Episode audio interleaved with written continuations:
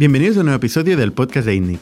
Esta semana venimos con otra tertulia, temas siempre que nos interesan a nosotros, a los nerds de las startups y en este caso muy técnico, el mundo del data. Romero y yo vamos a hablar con Pau Ramón, el C T O de Factorial, y Marc González, quien está liderando actualmente en Factorial el proyecto de ordenación de todo nuestro data. Y precisamente de esto va a ir este episodio, cómo ordenar los distintos datos, fuentes de datos, distintas fuentes de verdad, distintos lenguajes de negocio con el que hablamos de, mis, de los mismos conceptos o distintos conceptos, cómo los unificamos y cómo esto sirve al negocio para tomar decisiones. Repasaremos la evolución histórica que han tenido los distintos stacks tecnológicos para gestionar el data, desde los data warehouses, Hadoop y más últimamente pues todo lo que son desde el cloud, con los data lakes y las distintas tecnologías, los tres clouds y Databricks, Snowflake. Como no puede ser de otra manera, también vamos a tener nuestras discusiones filosóficas sobre qué hacer con los datos y cómo los datos contribuyen al negocio. También, finalmente, vamos a acabar repasando cuál es la evolución, hacia dónde creemos que va el mundo del data y cuáles son las herramientas, tecnologías, servicios, empresas que van a dar soporte a este mundo. Y el podcast de esta semana es posible gracias a vosotros, a la gente que compartís el podcast con vuestros conocidos, en social media, que nos enviáis feedback y sobre todo a aquellos miembros que os suscribís a nuestro canal y nos ayudáis económicamente a mantenerlo. Y este podcast es posible también gracias a nuestro sponsor corporativo, Factorial, el software de recursos humanos que permite a las empresas automatizar la burocracia, la gestión de empleados, estructurar precisamente el data el data de sus empleados, documentos y datos estructurados de empleados y todos los flujos que tienen que ver con ellos, ya sean flujos económicos, de payroll, de variables, como flujos de performance, desempeño y también procesos administrativos como serían pues, las vacaciones, las bajas médicas, etcétera. Muchísimas gracias a vosotros y a Factorial por hacer posible este podcast y sin más os dejo con nuestras paranoias sobre el mundo del data. Bienvenidos a Startup Inside Stories de Indic, un podcast donde hablamos de startups, negocio y tecnología. Bienvenidos una semana más al podcast de Indic. Yo soy Bernat Farrero y esta semana estoy con Jordi Romero. ¿Qué tal? Con Pau Ramón. Hola, buenos días. Y con Mar González. Gracias por invitarme. Marc es especialista en data eh, y hoy queremos hablar de data. Eh, hace tiempo que, bueno, hace un solo episodio que hemos empezado a hacer podcast de tertulia donde discutimos de temas que nos interesan. La verdad es que no tiene más, que son temas que realmente eh, le dedicamos tiempo internamente a discutir y sin ir más lejos, eh, el data fue en un momento dado un gran problema que tuvimos en Factorial eh, que Pau resolvió contratando a Marc. Bueno, estamos en ello, estamos en ello. Estamos resolviendo. Sí, no podemos decir que hemos resuelto este problema, yo creo que probablemente nunca lo podamos decir como tal. Eh, Pero bueno, el data. El data es, eh, es un espacio muy interesante. Estamos viendo últimamente compañías eh, que resuelven problemas concretos de, de gestión de datos y que están, que están saliendo a bolsa y que valen centenares, bueno, decenas de billones, casi cien billones. Creo que llegó como... a valer más de cien billones Snowflake. Snowflake. Y ahora ha vuelto a bajar. Databricks. Eh, por no hablar del crecimiento de los tres clouds, eh, Google, Microsoft y Amazon, ¿no? Entonces, esto es un espacio que, que realmente está cambiando mucho, está creciendo mucho. Antes comentamos, hace veinte años, ¿cuántos jobs de cuántos trabajos de data analyst había en el mercado? Versus cuántos hay hoy. Eh, se habla mucho más de data. Marc comentaba antes de empezar. Eh, venimos del mundo de la intuición y lo que antes era intuición en, en todos, en cualquier nivel de la organización, eh, se está convirtiendo en... en análisis racional, basado en, efectivamente, en conocimiento histórico, eh, en datos. Y, y yo siempre cuando veo emprendedores y me dicen, no, es que vamos a hacer eh, X sistema de datos, siempre pienso, bueno, o sea, basando en sus datos, basándose en sus datos, siempre pienso, bueno, lo, eso es un problema de ricos, lo que, lo que estás teniendo, ¿no? Porque significa que ya tienes datos. Eh, cuando empiezas una startup no tienes nada. No tienes datos, ojalá tuvieras históricos, no tienes absolutamente nada. Sin embargo, ahora, eh, a diferencia de hace años, muy rápidamente empieza a poder analizar cosas. Y ejemplos de esto son la interacción, eh, los eventos que genera un website, eh, las visitas. Todo esto que antes mmm, tú hacías pruebas, puedes hacer más o menos A B testings, pero no podías, no tenías la capacidad de análisis que tienes a día de hoy. Entonces, data se puede aplicar a todo, eh, al mercado, a entender las tendencias del mercado, A, a solucionar problemas de clientes que antes solucionaban de formas intuitivas y que ahora se pueden solucionar de formas racionales utilizando su propio data. Pero también hay internamente eh, a la toma de decisiones de cualquier compañía en todos los ámbitos. Uh-huh. Sí, si nos vamos un poco a la historia, eh, ¿qué, ¿qué ha pasado en los últimos años, eh, Marc y Pau? Eh, en los últimos veinte años, ¿qué, qué habéis observado? Desde que empiezan a aparecer los data warehouses, eh, ¿qué, ¿qué ha cambiado? ¿Empiezas tú? Básicamente ha cambiado Google.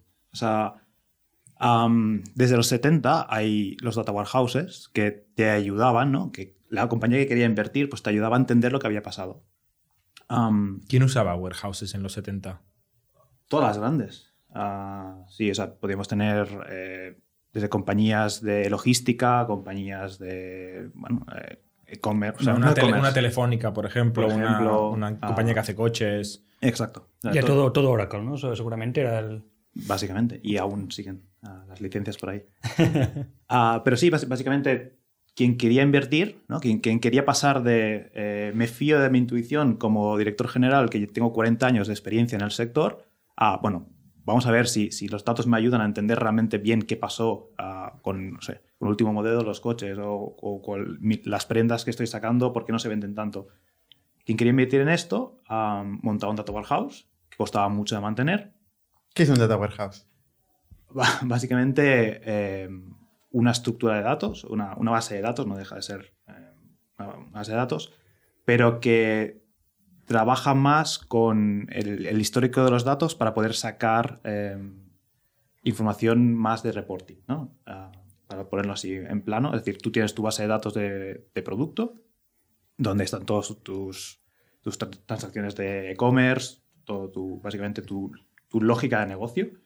Y de ahí, pues para no atacar directamente al mismo servidor, pues eh, sacamos eh, unos datos que los manipulamos, los dejamos en una forma de report y de ahí pues, pues sacamos nuestro reporting. Eso, eso es data warehousing clásico, ¿no? Entender qué ha pasado en el pasado.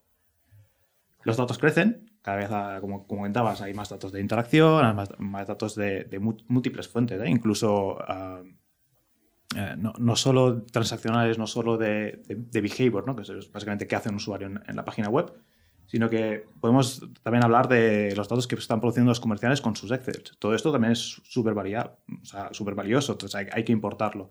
Entonces, uh, toda esta cantidad de datos, y en específico lo que, lo que hablaba de Google, ¿no? Intentando hacer el crawling de todas las webs del mundo que estaban creciendo a un ritmo brutal, pues se dan cuenta de que el sistema de tener estos datos en memoria, como funcionaría una base de datos, pues no, no escala. Y ellos, que son muy listos, pues sacan este sistema de distribución, computación distribuida, donde utilizan máquinas sencillotas para, para computar estos, estos reports y básicamente sacar al final pues, su algoritmo de PageRank para ordenarte las páginas web, o ya cuando se libera esta, esta uh, tecnología gracias a Yahoo, que básicamente copia los papers de Google, pues sacan todo el universo de Hadoop y aquí pues eh, la gente se lo puede montar en sus data centers, premise obviamente, para poder empezar a sacar esta información. O sea, la, la, la revolución aquí es pasar de una máquina donde está toda la inteligencia, todo el histórico, digamos, eh, de los negocios. Bueno, más que inteligencia, el histórico. La inteligencia viene luego. Eh, pasamos de eso a, a decir, bueno, nos está costando mucho procesar tanto volumen de información, necesitaremos es, una máquina no, brutal. No es que cueste, es que no, no cabe. No cabe ni en, ni en máquina física por memoria, porque ya lo, los supercomputadores no te vas a montar un Mare Nostrum para, para computarte tus, tus ventas de Amazon. No. Y como decías, las licencias también son caras, van por cores y eso no escala. Hay un momento que te va a costar más entender esa información de lo que el beneficio que podías sacar de esa información. Con lo cual, a nivel puramente de, arqu- de arquitectura, estamos hablando ahora, hay una revolución en el momento en que se, se dice, bueno, vamos a descentralizar eh, la gestión de estos datos. O sea, el storage y la, el procesado de estos datos. Correcto. Bueno, bueno, y eso es Hadoop. Eso es Hadoop. Y bueno, BigQuery privado, ¿no? Lo que tiene Google internamente, que luego lo publica como BigQuery más o menos, y Hadoop, que es la versión open source de esto. Bueno, BigQuery viene luego, ¿eh? Sí, BigQuery es muy reciente, pero es, en teoría es lo que ellos usaban internamente antes sí. de Hadoop, ¿no? BigQuery viene luego. Um, la base a BigQuery sí que es más antigua, que básicamente es, primero, necesito almacenar uh, la información de forma fiable, es decir, que si se me rompe una máquina, porque las máquinas que tenemos son, son sencillotas. Cuando tienes muchas, alguna se rompe siempre, ¿no? Se va a romper, los discos se van a quemar, uh, entonces no puedes perder datos. Uh, entonces vamos a distribuir primero esa, esa capa de, de almacenamiento, ¿no? Lo que hoy en día sería un Amazon ese tres, uh, un Google Cloud Storage.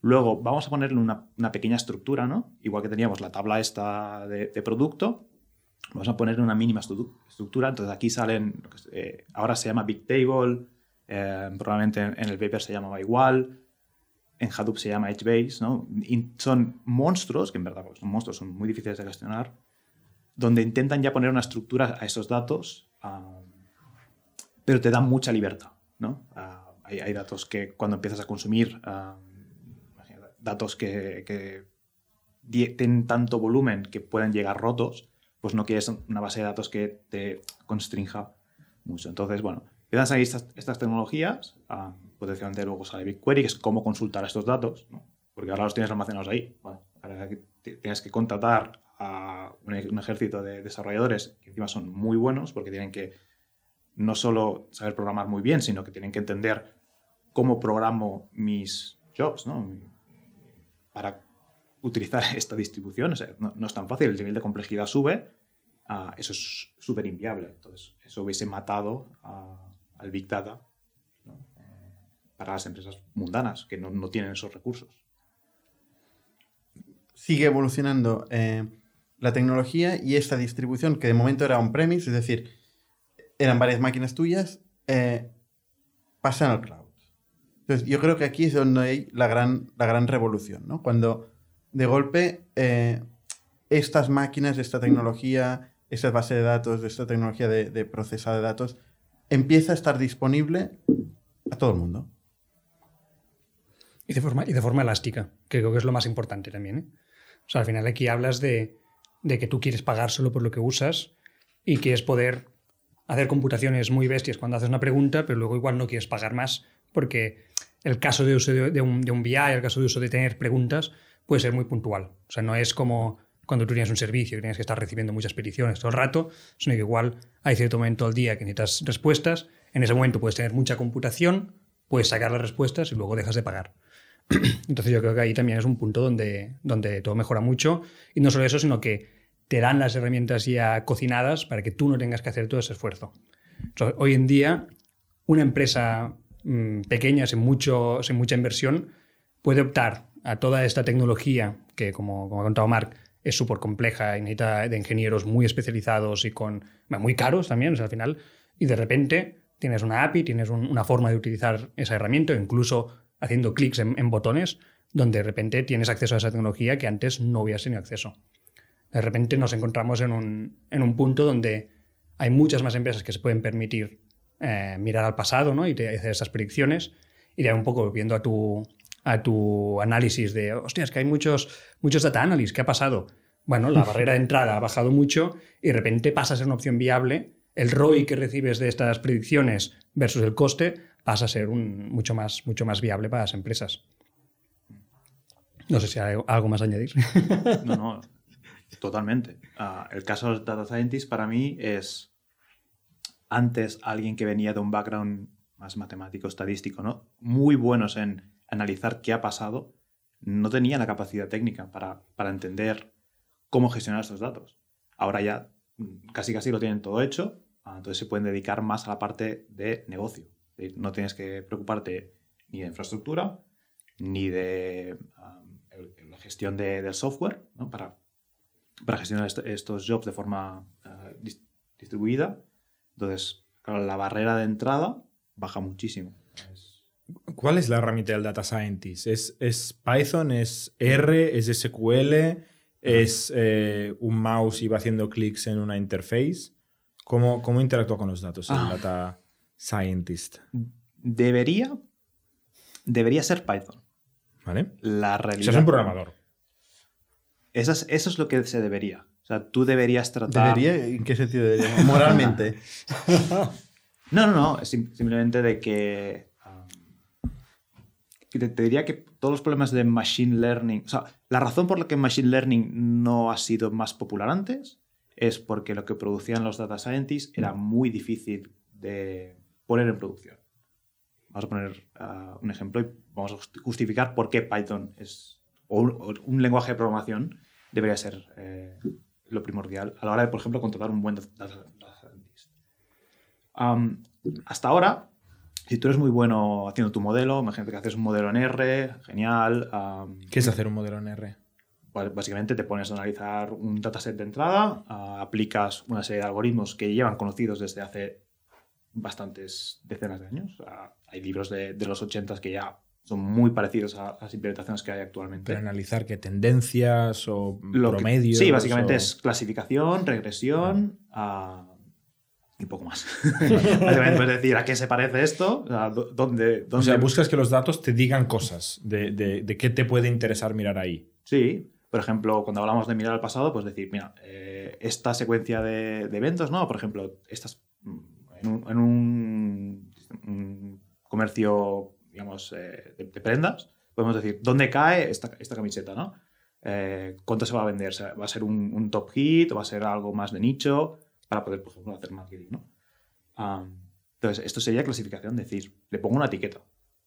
Eso es una rama de, de Machine Learning. Luego podemos decir regresión, ¿no? Que es líneas de, ten, de tendencia, de decir, bueno, cómo, cómo estamos creciendo, vamos a seguir aquí, va a haber algún evento que, que podemos decir que, que va a cambiar esta tendencia. Entonces, eh, hacer esto con R, jugar, jugar a analizar, analizar los datos, bueno, pues requiere un, un poquito de entender los algoritmos, pero saber un poco qué quieres sacar y al final se saca. El problema es que luego ponerlo en producción no es tan fácil, porque ¿cómo sirves esta recomendación, esta tendencia, esta clasificación? ¿Cómo clasificas elementos nuevos? Porque es estático el análisis que haces con un R, por ejemplo. Sí. No está corriendo todo el rato. Para, para esto necesitas tirar de eh, equipos de desarrollo. El mismo equipo del backend, el mismo equipo del frontend. Es decir, necesitan entender qué hizo esta persona, pasar el código R a lo que tengas, Ruby, Python, lo que, lo que tú tengas en tu backend y, y servir esto. Entonces, el time to market de los modelos clásicos era larguísimo. Estamos hablando de años. años eh, perdona mi inutilidad, pero realmente no entiendo el ejemplo concreto. O sea, vamos a un ejemplo para, para entenderlo mejor. Tú hablabas de un, un negocio de prendas. Correcto. Que vende prendas de, de, de moda, ¿no? Que quiere estimar eh, cuál será la futura, y ahora estamos hablando del futuro, eh, éxito de un producto que va a sacar. Por ejemplo. Y para esto hace un análisis uh-huh. contra su histórico. ¿Qué tipo de análisis puede hacer? Para poner ejemplos, ¿eh? En este modelo R, en R, eh, ¿qué tipo de análisis puede hacer? Pues podríamos poner, por ejemplo, coger atributos de, de esa prenda, sacados... ¿La, la que no existe todavía? ¿La nueva? No.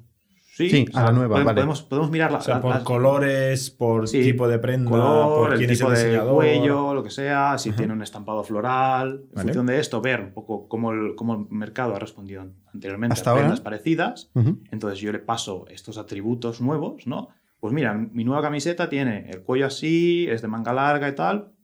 Dime cuánto, más o menos, cuánto stock uh, necesito comprar para que... para poder optimizar ese, ese precio de compra. O sea, antes ¿no? que esto, ¿cuántas ventas voy a tener en el, basado en las ventas que he tenido en el pasado? Y eso va a conllevar una serie de decisiones como cuánto stock, o a qué precio la compras, pongo. o a qué precio la compro. La pongo.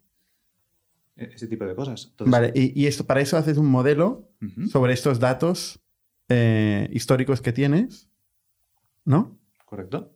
¿Qué? Tú decías eh, estático versus dinámico. No, no entiendo... ¿Qué tiene que ver eso? O sea, tú esto lo haces, una, tomas la decisión una vez cuando estás haciendo la previsión de la, del siguiente lanzamiento de producto. No necesitas tener, en este caso concreto, ¿eh? Bueno, esta es la pregunta, ¿no? Sí.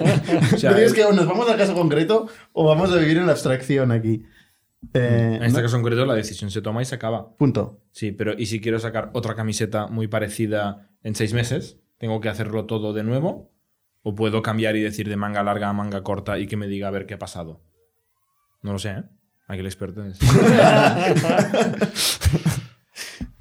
Normalmente lo, los modelos se hacen dinámicos, ¿no? Que tú le pases una serie de parámetros, por ejemplo. Ya ves, acertado. Ponen, no, pero lo, lo pones sencillo, pones el tipo de cuello, en este caso, ¿no? El manga, el fit y el estampado. Dime un poquito a, a qué se acercará. Y ahí tiene un porcentaje, porcentaje de acierto. Uh, cuando tú te miras el pasado ocultas algunos datos del pasado y pasas tu algoritmo, te va a decir, ah, pues mira, sí, se vendió tan, o sea, está al noventa por ciento de lo que realmente se vendió de verdad. Ah, pues este modelo funciona al noventa por ciento de bien. Entonces, me puedo fiar, más o menos, ¿no? Tienen, los, los modelos se, se, se hacen viejos con el tiempo. Ah, pasan COVID, pasan cosas, ¿no? Entonces, que, que, que el modelo no sabe, pero ha pasado... Siempre... Envejecen con el COVID. Correcto. Entonces, cualquier camiseta nueva te, te puede decir. Um, esta parte es sencilla. O sea, esta parte de, de modelado, modelado matemático es bastante sencilla. Tienes un, un estadístico potente, un matemático, incluso alguien de, de informática especializada en esto. Es sencillo. Llevarte esto para que lo hagas en tiempo real en tu web, uh, por ejemplo, para recomendar cosas un poquito más... Uh, ¿no? ¿Qué prendas, por ejemplo? En función de esto, pues te, vendo esto, te, te recomiendo esta prenda que va a ser un hit, ¿no? Y aún no ha salido. Pues este tipo, tipo de cosas son difíciles, son muy difíciles, o eran muy difíciles de, de, de poner en producción. Porque decíamos, el time to market era larguísimo, porque el equipo de desarrollo tenía que entender exactamente de qué estaba hablando ese loco matemático. Um, a día de hoy esto cambia. Esto también facilita, ¿no? Um, ¿Y por qué ha cambiado? ¿Cómo ha cambiado?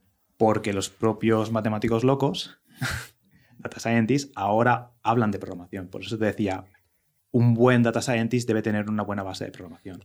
Pero las capas de tecnología también han cambiado para permitir que pase algo que antes no se podía hacer. Aparte del cloud, el cloud es obvio. Sí.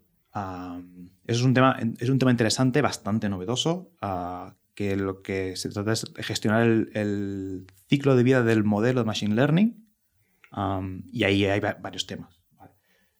En un momento que es, tú puedes meter este modelo uh, en un código que te lo puedes llevar a otro sitio, puedes hacer muchas cosas y muy interesantes, como ponerlo en contenedores y, que, y servirlo y escalarlo, ¿no? Es decir, este contenedor sé que me puede responder a diez peticiones por segundo de prendas recomendadas. Bueno, si sé que te voy a tener un pico en el Black Friday, pues pongo diez. De, de repente te funciona. Si tienes que esperar que el equipo de backend te hiciera eso... a mano, pues igual el recomendador... O sea, la tal... elasticidad de la potencia, claro, de cálculo eh, es, existe ahora mucho mejor que hace cinco años es o diez años. Exactamente igual a ingeniería de software. Si tú quieres hacer una ingeniería de software, el software ha avanzado mucho y hay muchas técnicas que ahora te permiten pues adelantarte esto, a, a escalar, a la seguridad. A... Eh, pa- para explicarlo para el profano un poco, ¿no? Lo que habéis dicho, o sea... Eh... Has hablado de que puedes coger un modelo de Machine Learning, meterlo en un contenedor y, y, y servirlo. Sí. Vamos a explicar que, qué caso de uso puede llegar a tener esto. O sea, es, es, conviertes esta predicción de la que hemos hablado, por ejemplo, este ejemplo uh-huh. concreto, lo conviertes en un servicio que todo el mundo puede utilizar y preguntar en cualquier momento. Por supuesto. Claro, imagínate cuál, cuál quiere comer. Vamos a poner un portal de, de venta de vuelos. Uh-huh. Yo quiero hacer un modelo de... Vamos a ver si vale la pena ponerte una pantalla más, ¿no? Porque ponerte una pantalla más sube la fricción, por tanto... ¿Qué es una pantalla más? Sí. Una, una... Por ejemplo, una sección en la web, ¿no? Antes de hacer el checkout. Ah, vale. Vale, paso más en el correcto. Checkout. Yo me estaba imaginando el avión. no, no, no. Pantallas en el avión. Vale.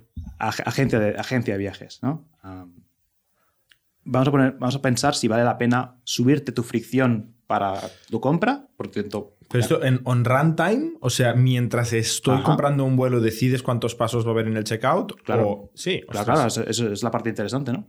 Sí, ah, sí, es interesante. Eso. Obviamente tú puedes hacer A B test, ¿no? Lo, lo que hablábamos al principio, o sea, estas técnicas existen. Tú puedes hacer A B test y, y decir, pues prefiero no recomendar añadir una maleta, porque esto al final me hace que la gente se raye y se pire, sí. o seleccionar asiento, o cualquier cosa que están haciendo las, las aerolíneas, ¿no?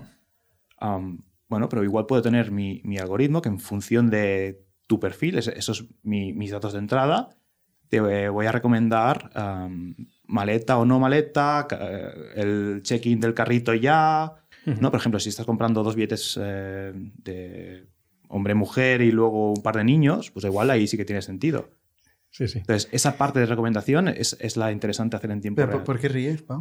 No, porque yo siempre me preguntaba ¿quién compra todas estas cosas? Hasta que tuve un niño y de repente me di cuenta que todos los productos de las aerolíneas estaban targeteados a los padres y tiene sentido que siempre pasas por el mismo funnel y antes de tener niños tenía el mismo funnel que ahora y claro. Obviamente mis necesidades han o sea, cambiado. Cuando, cuando haces un A B test no estás teniendo en cuenta la infinita microsegmentación que puedes correcto. Tener por cada caso de uso. Estás perdiendo pasta por eso. Correcto, correcto. Entonces tú dices, bueno, voy a entrar en un modelo donde haya N variables eh, que se pueden dar, que tienen N resultados y que poco a poco, con un modelo de Machine Learning, voy a ir asociando los, los, las variables y los resultados y voy a ir cambiando dinámicamente el site. Este ejemplo es la hostia, ¿eh? Entonces, estoy pensando en las posibilidades que hay. O sea, solo usas, en este ejemplo, ¿usarías los datos de esa misma interacción? Tipo, se me ocurre, si yo elijo un vuelo, quizá tú detectas que elijo el más barato, con lo cual sabes que soy demografía, eh, voy a optimizar el presupuesto, o el más cómodo, en plan, mm-hmm. el que tiene el, el, la conexión más corta, o tengo prisa, o viajo por sí. business, ¿no? Exacto, pero también podrías, semana es business. Exacto, ¿no? Pero sí. También podrías usar datos de fuera, ¿no? Tipo las, no sé si hay demografías de Facebook, si de Google, si de Amazon y tal, y sabes, no, no, hombre de treinta y pico años, eh, con familia, no. que t- trabaja en tecnología, esto también entra en el mix de... N, por, N variables. Por supuesto. Pero la sabe el, el, el data scientist eh, de esta aerolínea hipotética. Sabe que es una variable más. Pero la tiene. Si, si la tiene... ¿Cómo la tiene?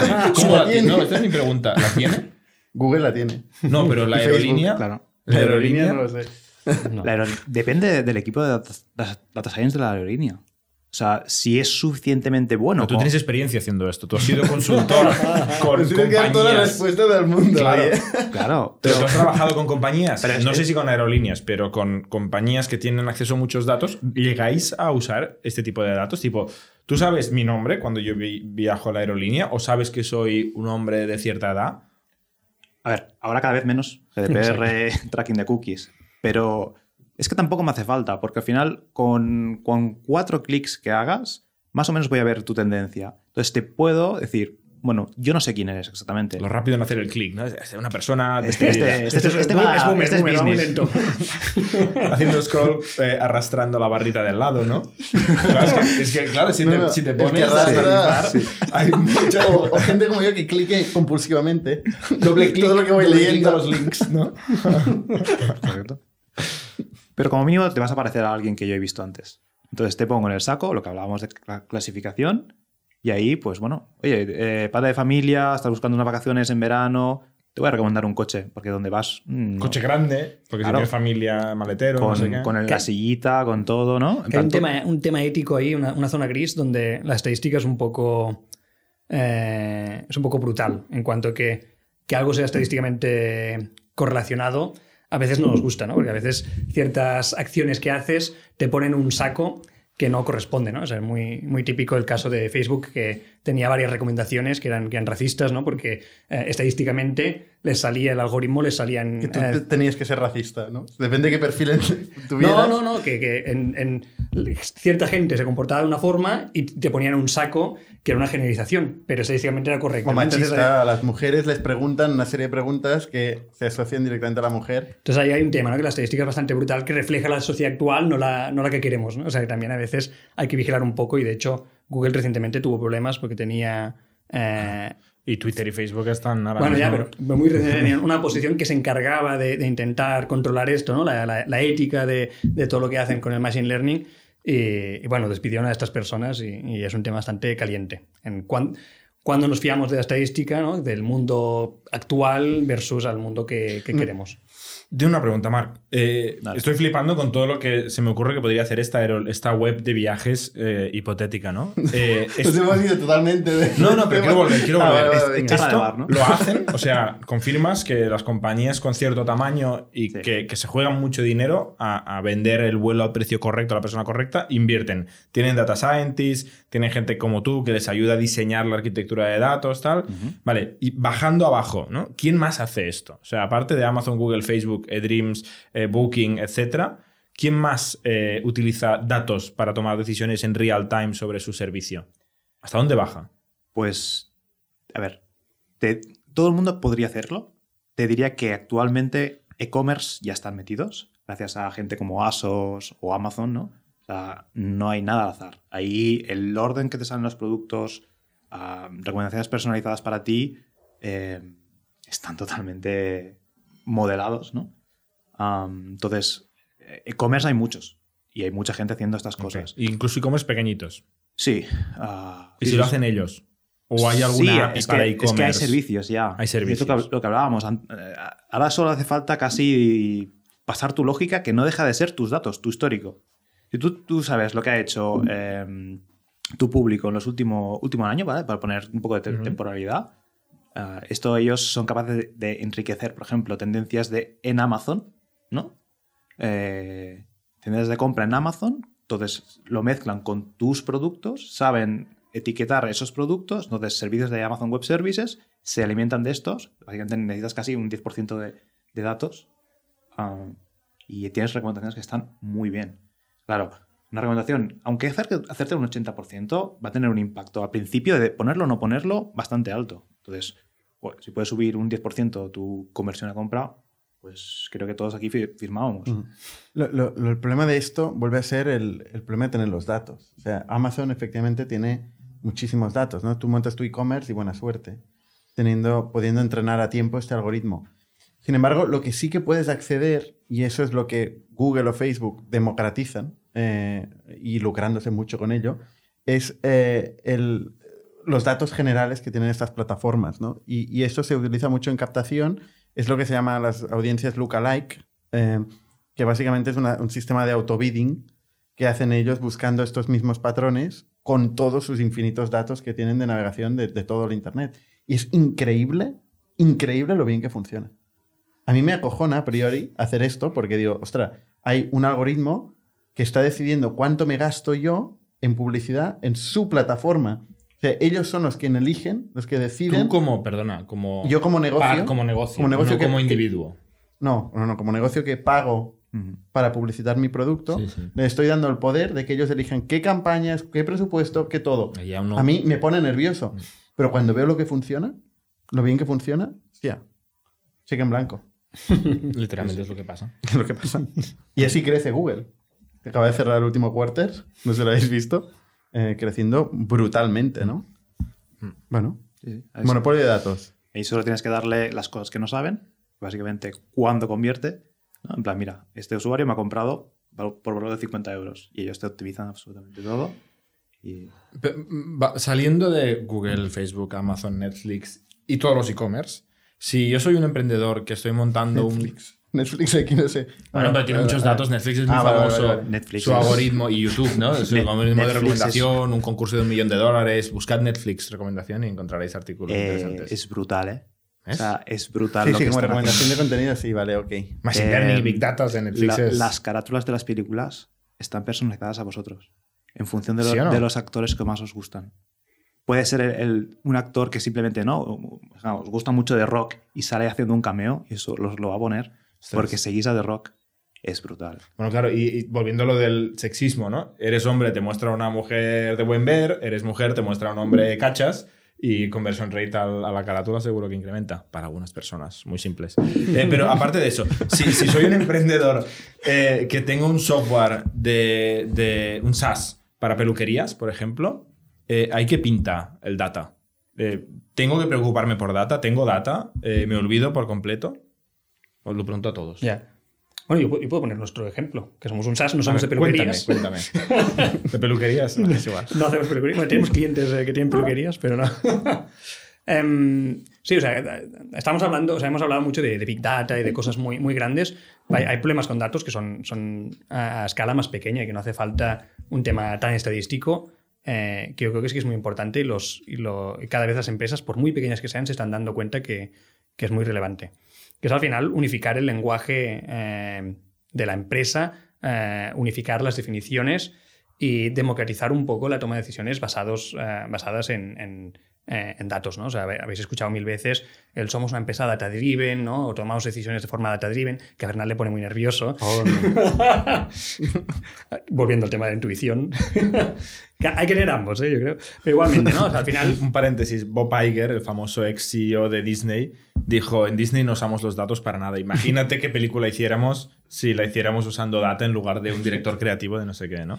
Es que, es que siempre hablamos, presuponemos, paréntesis dentro de paréntesis, siempre presuponemos que existe una pregunta. O sea, ojo, ¿eh? Yeah. Ojo, porque sí, sí, tenemos toda esta tecnología, todos estos datos, ¿Alguien tiene la pregunta? Sí, sí. La pregunta buena, hacerle estos datos, pero bueno, continuamos. Cerramos. cerramos, a, a pesar cerramos. de esto, no siempre es predecible el futuro, ¿vale? Entonces, tam también por eso digo, a, a pesar de que no tengas suficientemente datos históricos como para poder predecir el futuro eh, con una cierta relevancia, sí que hay un problema a veces tan básico como responder el presente.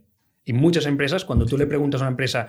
¿Cuál es el M R R? ¿Cuál es el M R R? Una pregunta al azar. Y tú le preguntas a diez personas a la empresa y te dicen cosas distintas. Es un y problema. Luego tienes que ir al board y... ¿Cuál de las diez pones, sabes? Para, para decir. Un saludo eso. Al board de esta empresa. La hipotética. La, la más alta. Sas de peluquerías. Sas de peluquerías. Entonces, ahí, ahí hay, hay un trabajo que, que, que yo creo que cada vez es, es más presente, en el cual se habla de, de, una, de una definición conjunta, ¿no? Donde la, la empresa se junta y, y monta un catálogo de datos donde se hacen esas definiciones y se persisten en un sitio único. De tal forma eh, que cuando cualquier persona de empresa tenga esa pregunta y quieres hacerlo porque quieres que cualquier persona de empresa pueda tomar decisiones, porque al final también cada vez vemos que las empresas intentan darle más poder a, a managers, a empleados, o sea, a cualquier persona. Eh, entonces, cuando tú expones estos datos a toda empresa, sabes que van a obtener la misma respuesta, por lo tanto, pueden sacar conclusiones similares o, o, o iguales. Entonces, aquí hay, hay un tema importante de, de, de unificación y democratización. Aparte de eso, hay un tema, obviamente, que tú no puedes exponer todos los datos a todos los empleados por temas de compliance. O sea, tú eh, mostrar datos sensibles de, de tus clientes, por ejemplo, no lo deberías hacer, ¿vale? Por G D P R. Es que la G D P R te dice, ¿no? Que deberías solo mostrar los datos indispensables. Correcto. Claro, ¿indispensable mm. para qué? Para servir al cliente, para analizarlo y tomar mejores decisiones en el futuro. Entonces, ahí, ahí, ahí yo creo que es esta combinación de, de, de ambos constraints, ¿no? Tener una única definición para que toda empresa pueda responder a las mismas preguntas, y el tema de no quiero darle acceso a los datos de producción a toda empresa. Eh, al final, sí que yo creo que hay, hay muchas empresas que adoptan un equipo de data, igual un poco más pequeño y no tan ambicioso como predecir el futuro o Big Data o cosas así, pero sí que es más de decir, puedo servir datos a toda empresa a un nivel de, de compliance que, que no esté, eh, que esté respetando la privacidad de, de los clientes, pero, pero a la vez eh, que todo el mundo pueda hacerse preguntas y obtener respuestas de forma eh, fácil. Siguiendo con el ejemplo de la, de la empresa ficticia. Vale. eh, ostras, el otro día fue una reunión, es, es, es anécdota, ¿eh? pero, pero es interesante, donde precisamente el título de la reunión era unificar conceptos, ¿vale? Porque efectivamente cada uno le llama distinto a cosas parecidas o a cosas, eh, o la misma cosa, eh, le llama, bueno, es igual, a cosas eh, al revés. Eh, ¿Ves? Es como difícil. La semántica. Eh, el, el, antes, o sea, el inicio de la reunión preguntamos de, ¿qué esperamos de esta reunión? Definir el concepto visitante, uh-huh. lead y deal. Dices, hostia, y, y cliente. Cliente ya, es... lo dejamos, ya lo dejamos para porque, la siguiente que, reunión, porque es otro que, gran mundo. Que no está tan claro. no, no está tan claro, no está tan claro. Pero en esta era, era bastante, o sea, dices, tampoco sí, sí. es muy ambicioso. No, visitante, visitante. Vale, eh, al minuto cuarenta y cinco de la reunión todavía estamos en visitante y no había ningún acuerdo. Uh-huh. Y pedí que por favor dejáramos esta reunión porque no nos iba a llevar a ningún sitio.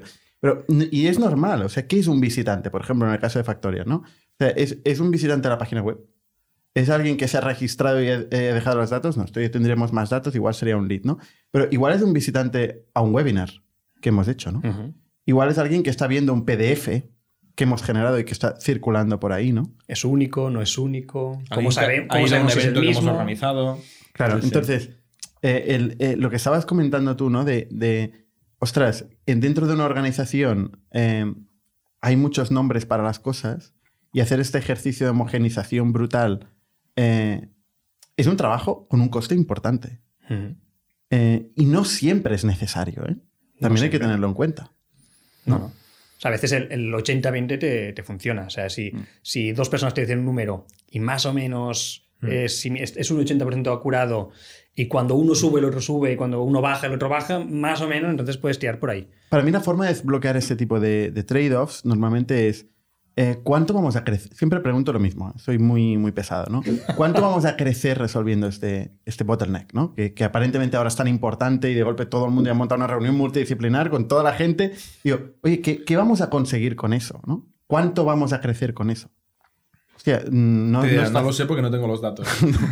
no. Pero puede estar toda la vida homogenizando y trabajando para generar back office, y generando datos y analizando. Mira, sin ir más lejos, ayer hablé con el equipo de producto de Aircall, uh-huh. Y, y me decía, ostras, una persona que era... no hace falta desvelaría tanta información. Pero me decía, hostia, tenemos tantos datos de los clientes que estamos bloqueados. Y están definiendo el roadmap a tres años ahora mismo. Eh, un saludo desde aquí, ánimos. y y, y están, están bloqueados. O sea, tienen muchísimas fuentes de datos. Tienen un equipo de cuatrocientas personas y creciendo. No, no había pensado, pero es brutal. ¿eh? Claro. Eh, bueno, están definiendo el roadmap, ¿no?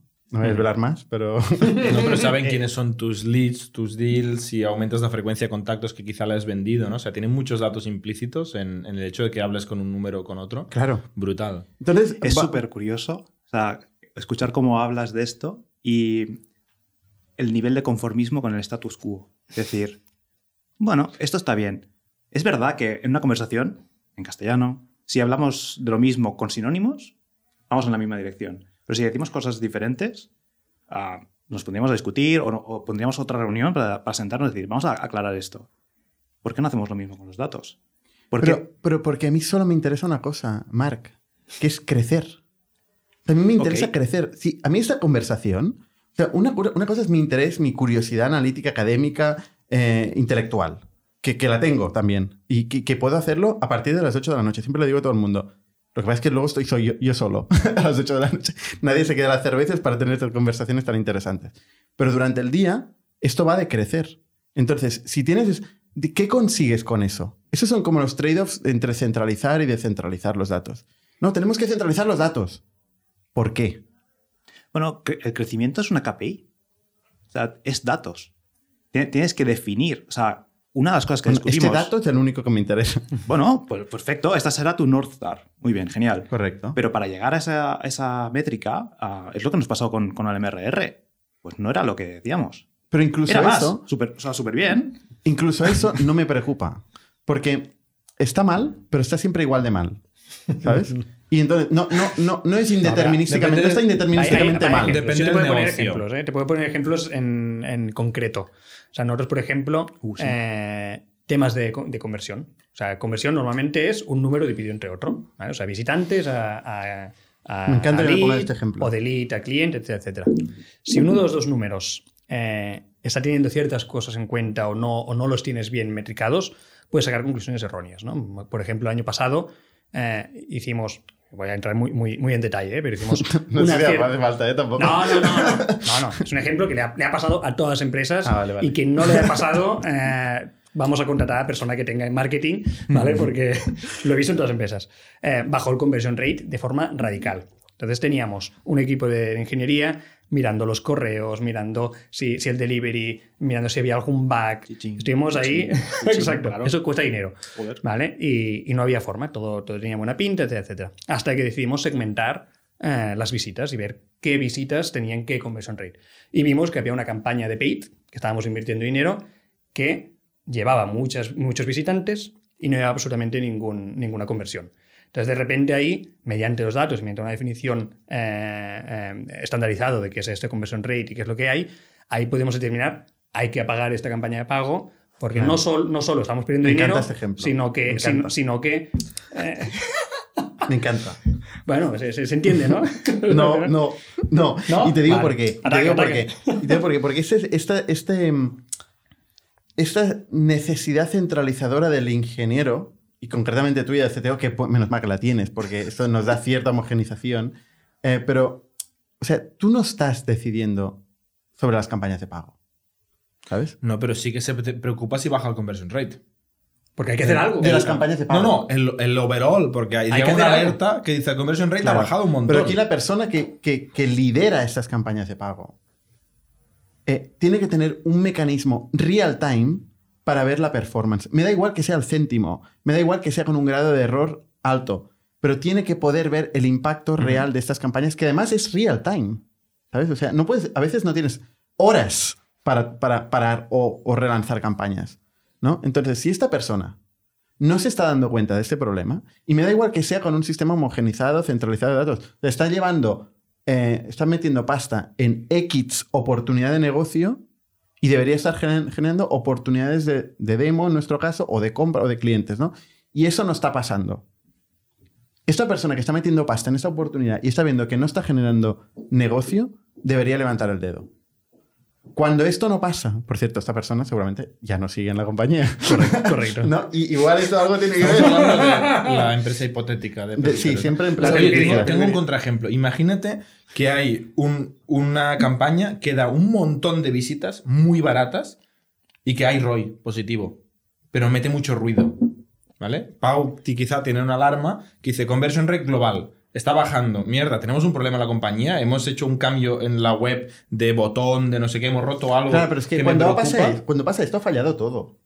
Es decir, eh, eh, yo no digo de no trabajar con data. Digo, la persona de Pay tiene que identificar el data necesario para tomar decisiones. Pero si su decisión no es, es el R O I, que sea, que sea y el R O I es bueno, no, si el no R O I es bueno, a saco, ¿no? O sea, ¿qué más le da estar metiendo por ruido? Eso. Porque su incendio... No, pero está... Por eso, pero ¿por qué tiene que estar homogenizado y hablar la misma lengua que el tío de Customer Success que le importa un rábano esto? Porque, porque tiene otros objetivos de negocio. Porque alguien tiene que saber si hay un problema en el conversion rate global porque un commit lo ha roto todo o es que hay una campaña que añade ruido. Esto hay que saberlo. Porque hay que cuando hacer hay algo. Un problema en el conversion rate global, claro que hay que saberlo. Y es muy grave. Pues este es el ejemplo que pone. Correcto. Claro, es muy grave. Pero el problema no ha sido... O sea, el problema ha ido por otro lado. Y lo has acabado viendo en el conversion rate global. Pero no solo eso. Al final, tú imaginas que convierte muy bien de visitante a, a lead, ¿no? O sea, tienes un, un, un conversion rate y va muy bien. Pero al final tienes otro, otra parte del workflow que pasa en otro sistema. Que es, por ejemplo, un Salesforce, un C R M, que es la conversión al cliente. Y de repente tienes información en un sistema. De hecho, son tres. Porque tienes el Analytics, que te dan las visitas... Tienes tus sign-ups, que está en tu base de datos, y tienes el C R M, que está en otro sitio. Y eso lo vemos más y más, porque cada vez compramos más y construimos menos, que está guay, porque tú en un mes montas un M V P, montas una empresa, levantas capital y time to market, en dos meses puedes lanzar una, una empresa.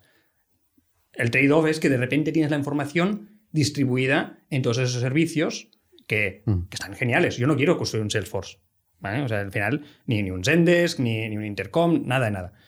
Pero de repente... Tienes una necesidad que para tú poder saber de la visita al closing del C R M, pasas por diferentes sistemas y ahí no te queda otra que juntarlo todo para poder ver esa, esa figura. Entonces ahí sí que mm. o, o tienes una definición o es muy difícil decirlo. Porque... No te queda otra, yo, yo challengeo, o sea, vale. hago challenge a, a este no te queda otra. Puede ser.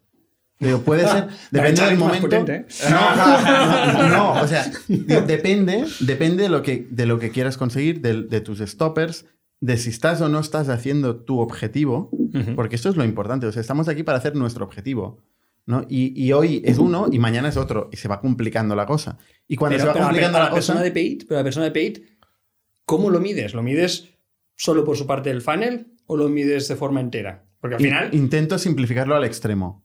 ¿No? Porque si tengo que darle la, el end-to-end a esta persona, estoy muerto. Y más yeah. con, un, con un ciclo de venta que no sea eh, corto. Está ¿no? claro. Sí, Pero sí. nos estamos yendo al negocio y tenemos que hablar de data.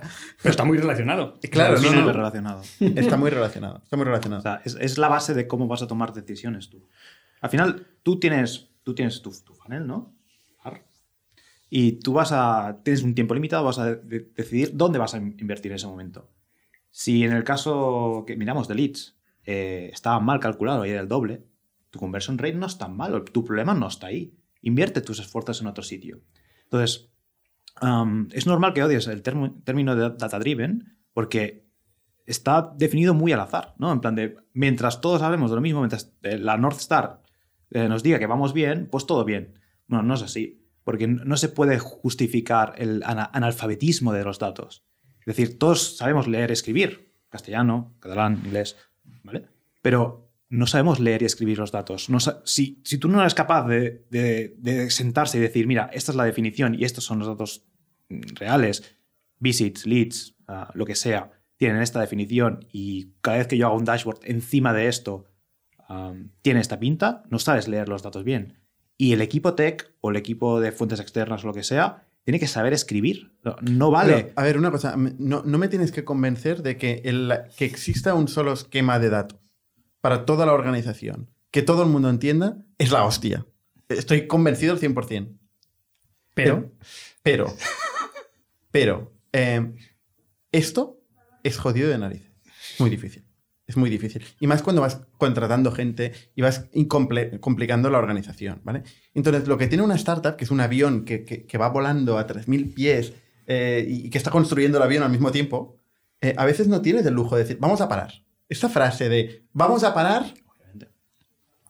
Pero esto les gusta mucho a los ingenieros, ¿no? O sea, vamos a parar, eh, vamos a parar y vamos a ordenar yo no parado, todo esto. Yo no parado nada, ¿eh? No nos lo podemos permitir. O sea, generalmente las startups no se pueden permitir parar.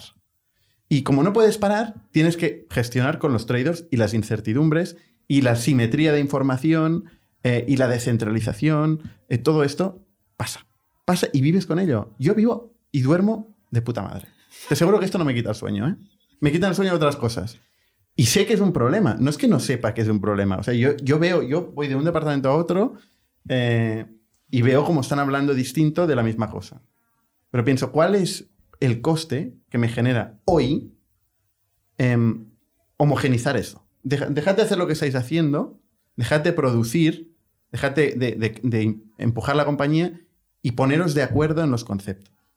Todos. ¿Cuánto me va a costar esto? Claro, y eso es lo que lo pongo en la... En, Y lo hago, ¿eh? Y muchas veces lo hago. Eh, pero, pero no siempre. Depende. Es un trade-off.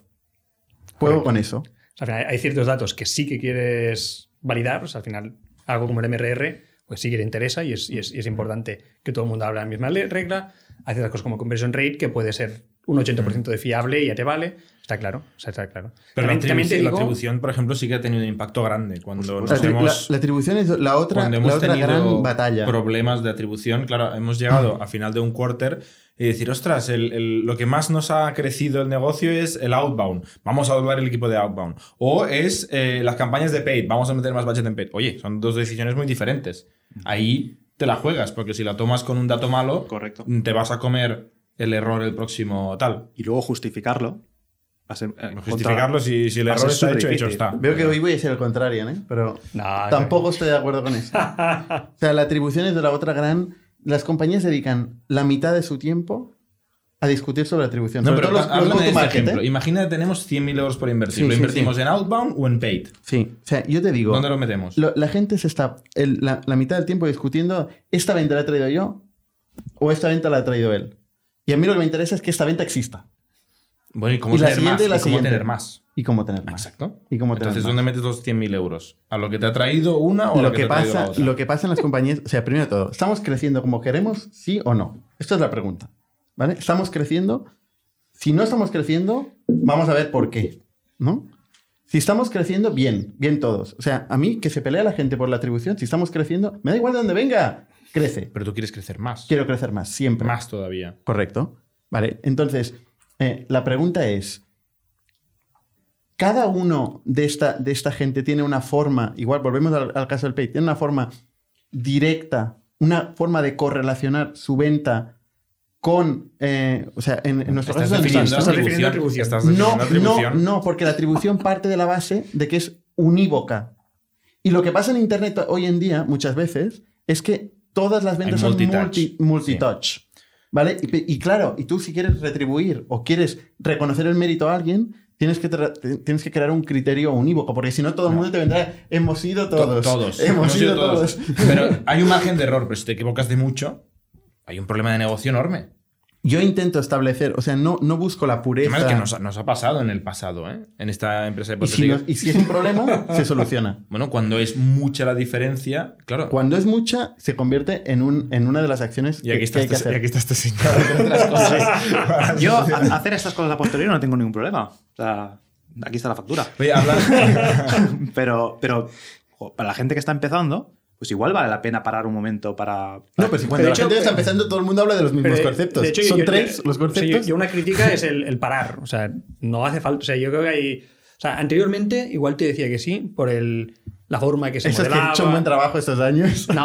machacándote. No, pero anteriormente sí, sí que creo que había, había más dificultad a, a la hora de, de plasmar estos modelos o estas definiciones, etcétera. Pero ahora yo creo que de forma muy dinámica puedes, puedes ir incorporando estos mm. learnings on the go. No tienes que estar... parándolo todo, en absoluto. No. O sea, de hecho, nosotros hemos ido haciéndolo poco a poco y las partes más críticas, eh, pues que sí que teníamos un interés de, de tener una definición única, Nada, cogimos al C F O por, por, por, por banda, eh, hicimos el tal, y en cinco minutos lo teníamos hecho y luego pues lo, lo picamos y, y ya tenemos una definición única. Y si la cambiamos, se cambia rápido. No hace falta pararlo todo. O sea, con la tecnología de hoy en día Perfecto. es relativamente fácil eh, hacerlo sin, sin tener que parar el mundo. Pero seguramente meter diez personas en una sala de reuniones para discutirlo no es la forma... Pero eso es otra conversación diferente que de la Totalmente. que es el hay decision cosas, making. Hay cosas que requieren tener una fuente única de verdad, ¿eh? O sea, uh-huh. sin ninguna duda. Por ejemplo, eh, los contratos con los clientes. Tienes un compromiso con un cliente de dar un servicio a un precio, ¿no? Eh, y eso es una fuente de verdad, ¿no? Y lo, normalmente, pues, todo lo que es la contabilidad, eh, en general acostumbra a ser una fuente de verdad que se cruza con los bancos, eh, con los, mo- los movimientos transaccionales económicos que tiene la empresa. Las nóminas que la gente cobra, nosotros estamos en employee, employee data, ¿no? Eh, los contratos firmados con los empleados y las nóminas pagadas cada mes son unívocas. O sea, son fuentes de verdad absoluta. A partir de ahí hay cosas que no está tan claro. Cambiando de tercio y hablando de parar datos, ¿qué es esto de los datos en real time y streaming y los datos en, en batch? Porque antes has mencionado la palabra streaming, pero ¿qué significa esto? O los dos. ¿Quién quiere? Venga, tú tienes, el, tú tienes el, la masterclass. Vale. Eh, batch es un subset de streaming. Eso para empezar. ¿Qué significa una cosa y la otra? Para empezar, sí, antes de empezar. Sí, vale. Eh, digamos que procesar todos los datos de una vez y obtener un resultado. Esto es um, batch. Es batch. Y es un subset de ir analizando los datos a, a tiempo real. O sea, básicamente, o sea, pongamos un ejemplo, ¿no? O sea, calcular la, la, la edad media de, de todos tus empleados, ¿no? Uh-huh. O sea, puedes hacerlo en batch, que es cojo todos los empleados, hago una foto y hago una foto y calculo la media, o a medida que van llegando empleados o va pasando el tiempo, lo voy calculando en real time. Voy actualizando. Uh-huh. Um, matemáticamente está, está, está estudiado que... Eh, Eso, eso da. Vale. Por tanto, se puede llevar a la álgebra relacional, que básicamente es lo que hay detrás de las bases de datos. Por tanto, um, nosotros podríamos construir cualquier sistema uh, analítico en tiempo real. Eso es la teoría. A la práctica significa que hay un montón de problemas asociados a ello, ¿vale? Y que diría que, que aumentan esta discusión, ¿no? Aumentan de, no, no, si este dato debía ser... X, no, no, a mí me sale diez equis porque lo he calculado de una forma o de la otra.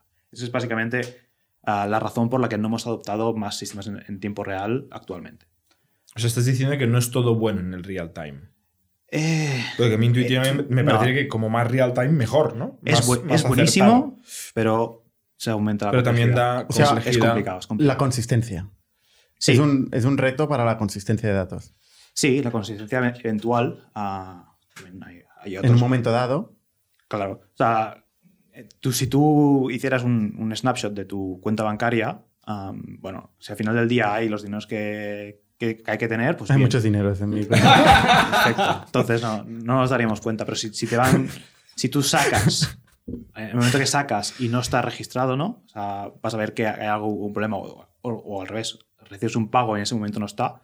Uh, ahí te darías cuenta de decir, uff, esto no, hay un problema. Entonces, en el real time se acentúan estos problemas, ¿no? Cuando eh, tú tienes un, un sistema en real time y hay un problema por detrás que ha fallado o lo que sea, porque estas cosas al final son ordenadores que se rompen y fallan y se, mm. se actualizan y se rompen, um, se generan discusiones de decir, uff, uh, aquí hoy esta campaña de marketing que hemos empezado hoy, pues no está funcionando. No, espérate, igual viene de los datos.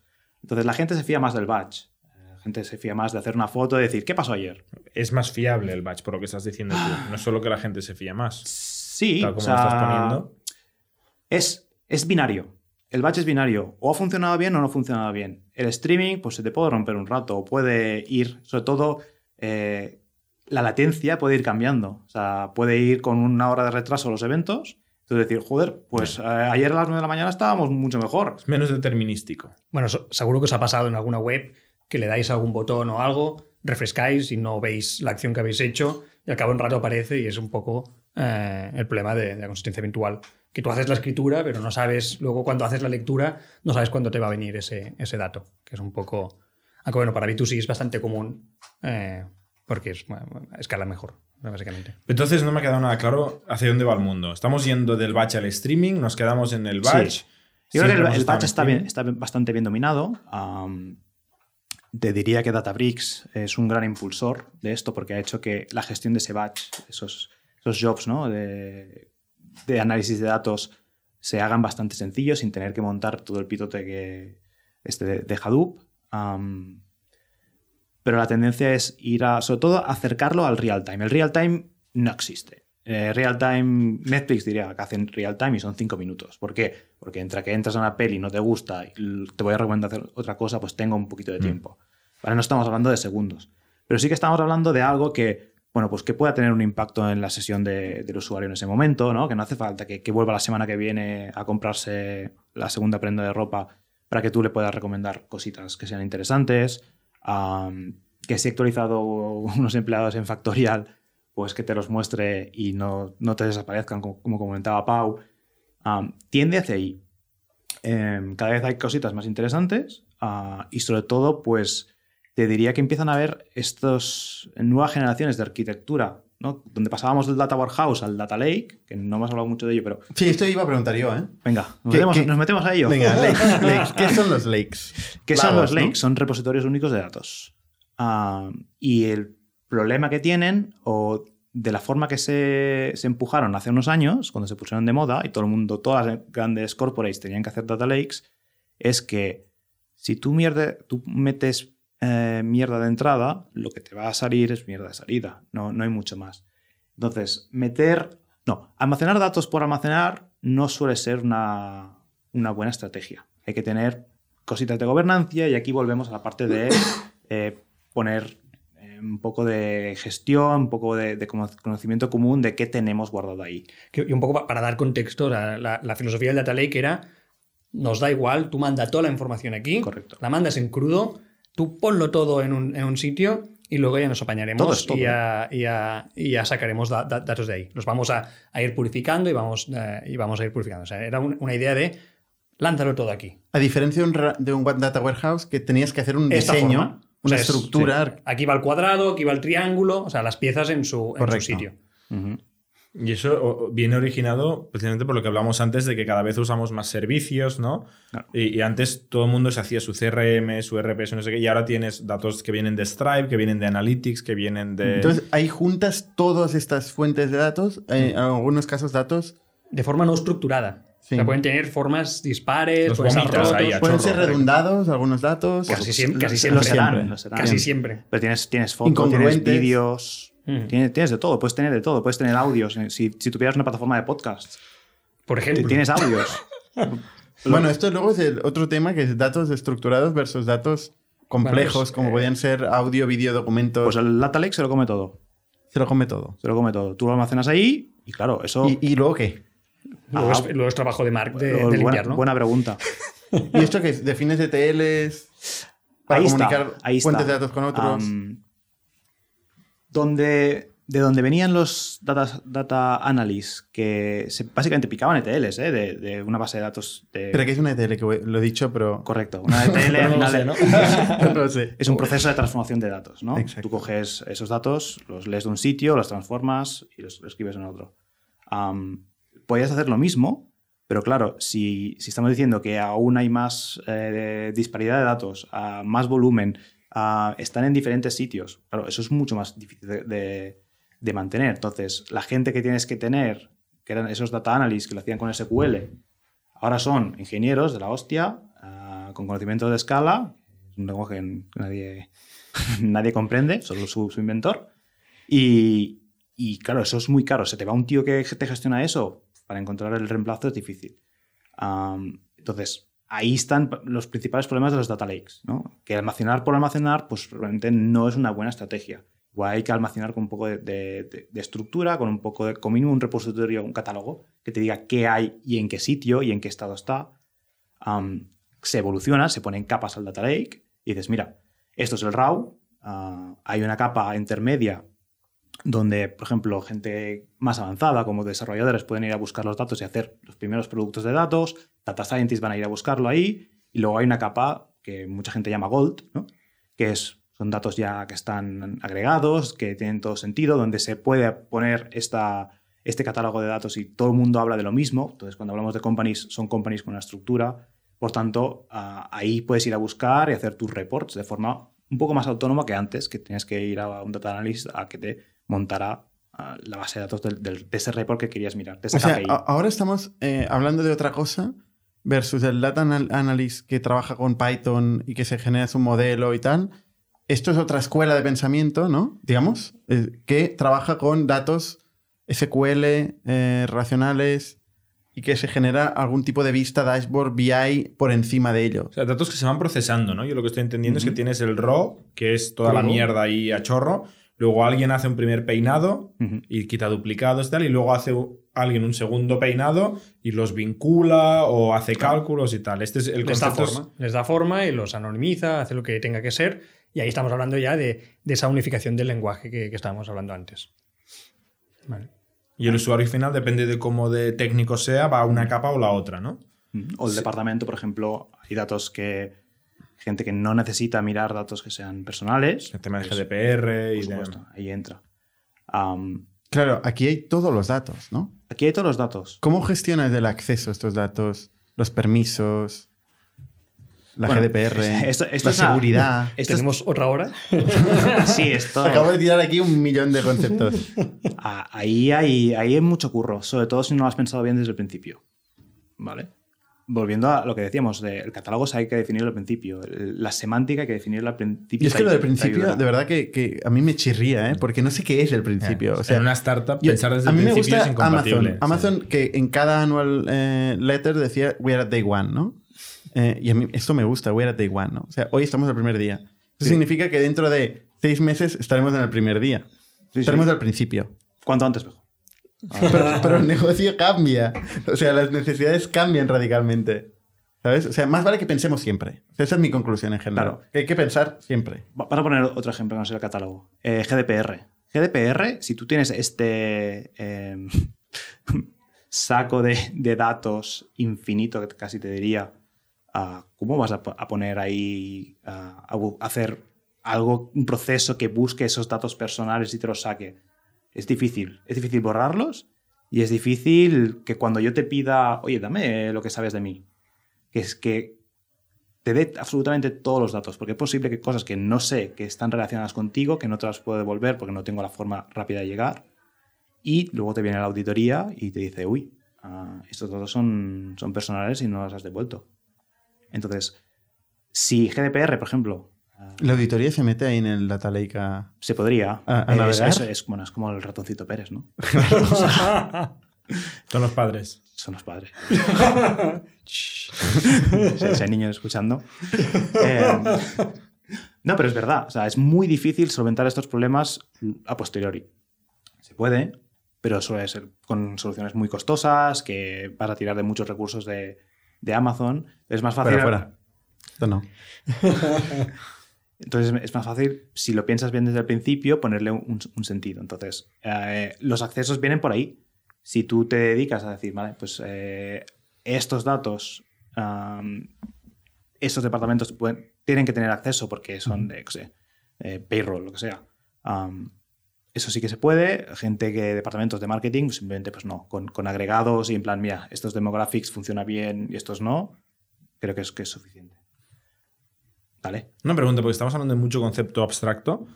¿Puedes explicar cómo se monta un data lake? O sea, ¿qué tecno- sin el detalle, ¿eh? ¿Qué tecnologías son esto? Porque yo no sé si es un MySQL, es un ese tres, es un Snowflake, o sea, ¿qué... qué, qué, qué... Claro, y lo, lo, lo montas o lo compras también. Exacto, ¿no? ¿Cómo se hace un data lake? Podemos poner un ejemplo. ¿Se hace o se nace o se hace? eh, El hambre es, hace es, decir unas hostia, cosas. Es, es pregunta muy trampa, ¿eh? Es pregunta muy trampa porque... O sea, el... lo podemos separar entre inputs, donde guardas las historias... El Pablo tiene claro, no, venga, dispara. Yo, yo tengo... Te veo la cara. Todo es la, lo, o sea, el data lake, eh, la metáfora es que vienen ríos de, de datos y desembocan en algún sitio, ¿no? Esos ríos de datos pueden ser de varios, de varios sitios, ¿no? O sea, un, un muy común es poner un Kafka, ¿vale? Que es donde mm. tú vas mandando todos los eventos, todo tu stream de eventos. ¿Qué es eso, un Kafka, perdona? Kafka es, un, es, eh, es una base, bueno, base de datos tampoco lo sabía, hay, hay gente que lo quiere decir base de datos, storage, es, sí. es un storage de eventos donde básicamente permite comunicar a varios sistemas de tu, de tu infraestructura, donde uh-huh. tú vas lanzando eventos y varias gente puede escuchar a bueno. estos eventos. Entonces, uh-huh. un, o sea, uno alguien los... ha hecho clic aquí, alguien Corre. ha hecho una compra, lo que sea. Cualquier cosa. Vale. O sea, esto es un, un tipo de, de input que puede, que puede uh-huh. ir a un data lake.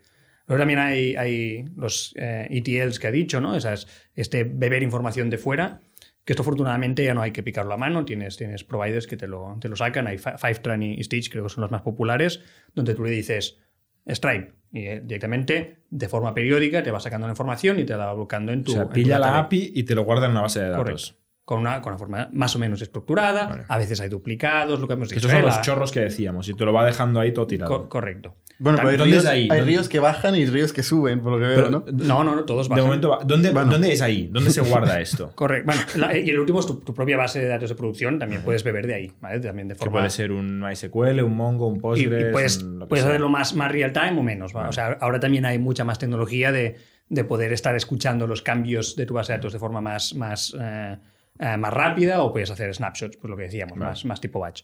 Y al final, normalmente esto lo guardas en un, en un sistema de archivos distribuido, ¿vale? Que esto es lo que comentaba, ¿no? Que es una, uno de los grandes breakthroughs que ha habido en, en data y unas razones por las que estamos hablando hoy en día de datos, que es porque en lugar de una sola máquina hemos conseguido guardar archivos en muchos sitios. Y esto en el cloud hoy en día, pues ese tres en, en el caso de Amazon, eh, pues Google y Azure tienen, tienen su propio, etcétera. Es una cosa que flipeo. O sea, en realidad se están montando C S Vs a chorro.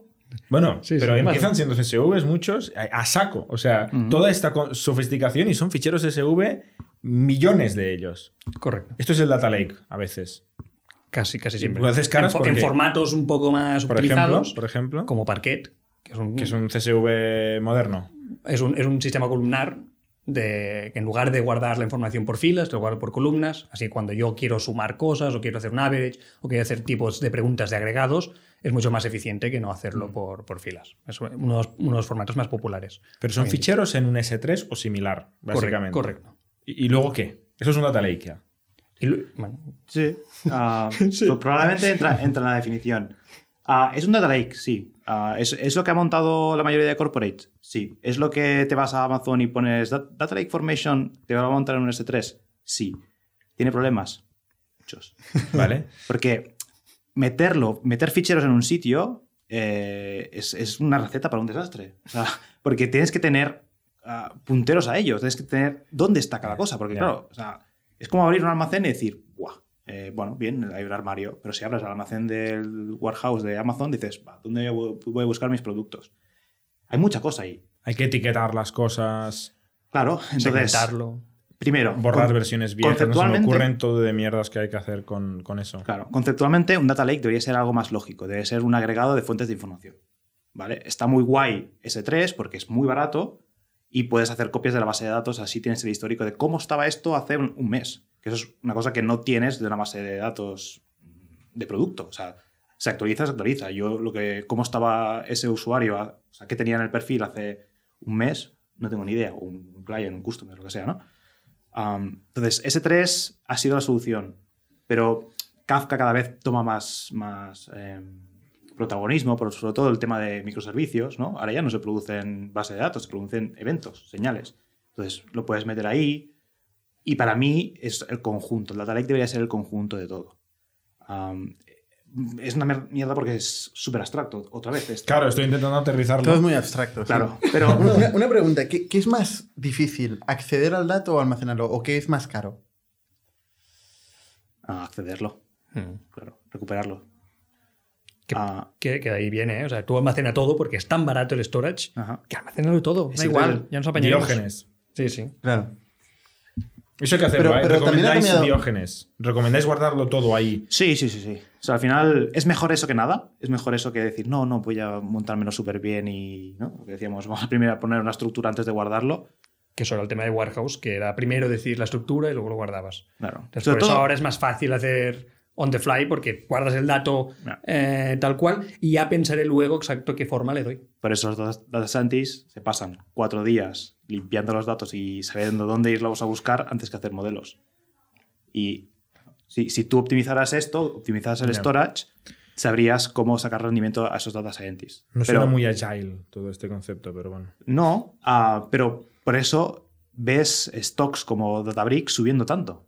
Porque son gente que dice, muy bien, yo tengo la experiencia de haber montado esto en muchísimas empresas, he aprendido un montón, pues te voy a ofrecer un producto que te soluciona todos esos problemas. Y aquí sale Delta Lake y todo esto, que básicamente el nombre que le ponen es Data Lake House. Es decir, un mix de las dos cosas.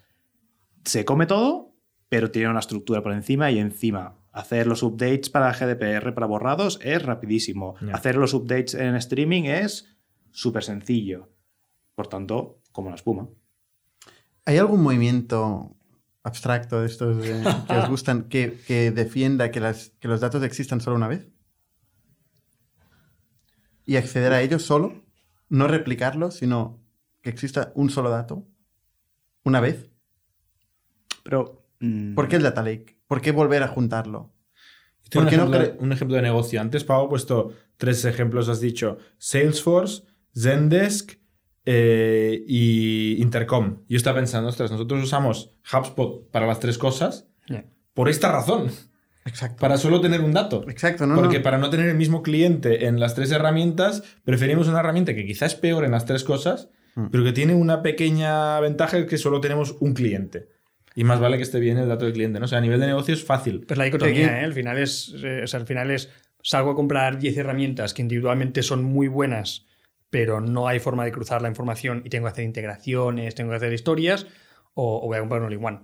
Por ejemplo, en Factorial fuimos a, la, a hacer el all-in-one porque queríamos centralizar datos y queríamos tener... Y nosotros estamos construyendo un all-in-one. Por eso. De por, porque es, esquema porque es, de datos. Porque es nuestra visión. Podríamos haber hecho solo, solo gestión de vacaciones mm. o solo A T S, pero luego cuando quieres juntar ambas, o lo centralizas o tienes que estar haciendo llamadas eh, no a APIs y no cruzando, que eso tiene un coste infumable, no, no, no, no lo vas a hacer. Entonces ahí... Pero eso ya es un, un poco más a nivel de proveedores, ¿sabes? Entonces sí, en el caso de HubSpot hace tres cosas muy bien, pero no lo hace todo. Entonces, no te queda otra. Yo preguntaba sobre el tema de la seguridad eh, de los datos. Eh, mm. ¿En esto tenéis opinión? Es muy importante. ¿Es un problema? Sí, ayer, ayer estaba en un webinar, me pusieron un, un ejemplo, una metáfora buenísima. Me decía, la seguridad es como los frenos del coche. Tú podías ir muy lento y no los necesitarías. Pero la seguridad te hace ir, poder acelerar y frenar en caso de que cuando lo necesitas, poder frenar. Y la seguridad es eso, ¿eh? O sea, al final, eh, si a ti se te empiezan a filtrar los datos, como en el caso de Facebook, hostia, tu reputación va a bajar mucho, ¿eh? Y cuando estén diciendo entre Factorial y otro competidor, um, te van a decir, bueno, pues esta gente no tenía filtraciones, igual lo tienen mejor montado y pueden tener una castaña detrás. Pero es, es muy importante dar, dar esa confianza, ¿no? Es, una, es la razón por la que Apple aboga tanto por esa privacidad, ¿no? Que hay un montón de anuncios de no, no, somos la empresa de privacidad. Compra un iPhone y todos sus datos están seguros. Bueno, yo no sé si será verdad. ¿Hay alguna forma, tecnología, técnica para garantizar esto? ¿Existen servicios? Hay, hay mil, ¿eh? O sea, al final, cuando, claro. cuando estás trabajando el tema de seguridad, en, a nivel de datos hay, hay, mil, hay mil historias. Desde cómo se transmiten los datos. El, ¿Cuál es el top? ¿Qué es lo que...? O sea, hay, hay, ¿Cuál es el stack? O sea, como, o sea, seguridad siempre son capas. Y idealmente quieres todas las capas cubiertas porque si tienes un agujero en alguna capa, por, lo, por las demás no, no se cuele. O sea, desde la transmisión de datos... No, no se cuele. ¿Eh? no se cuele. Eso ya es el fin del podcast. Están los data jokes y los data jokes, ¿no?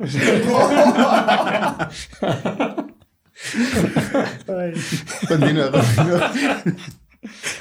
Bueno, tienes desde, desde la transmisión de datos, ¿no? O sea, yo, yo pongo mi, mi password, lo que sea, pues cómo, cómo se transmite el dato, hasta cómo lo guardo, a dónde lo replico, quién tiene acceso, eh, anonimización. O sea, hay, hay, hay mil historias. Y, y todo el mundo lo hace regular tirando para mal, ¿eh? O sea, no hay una tecnología, un servicio para garantizar todo.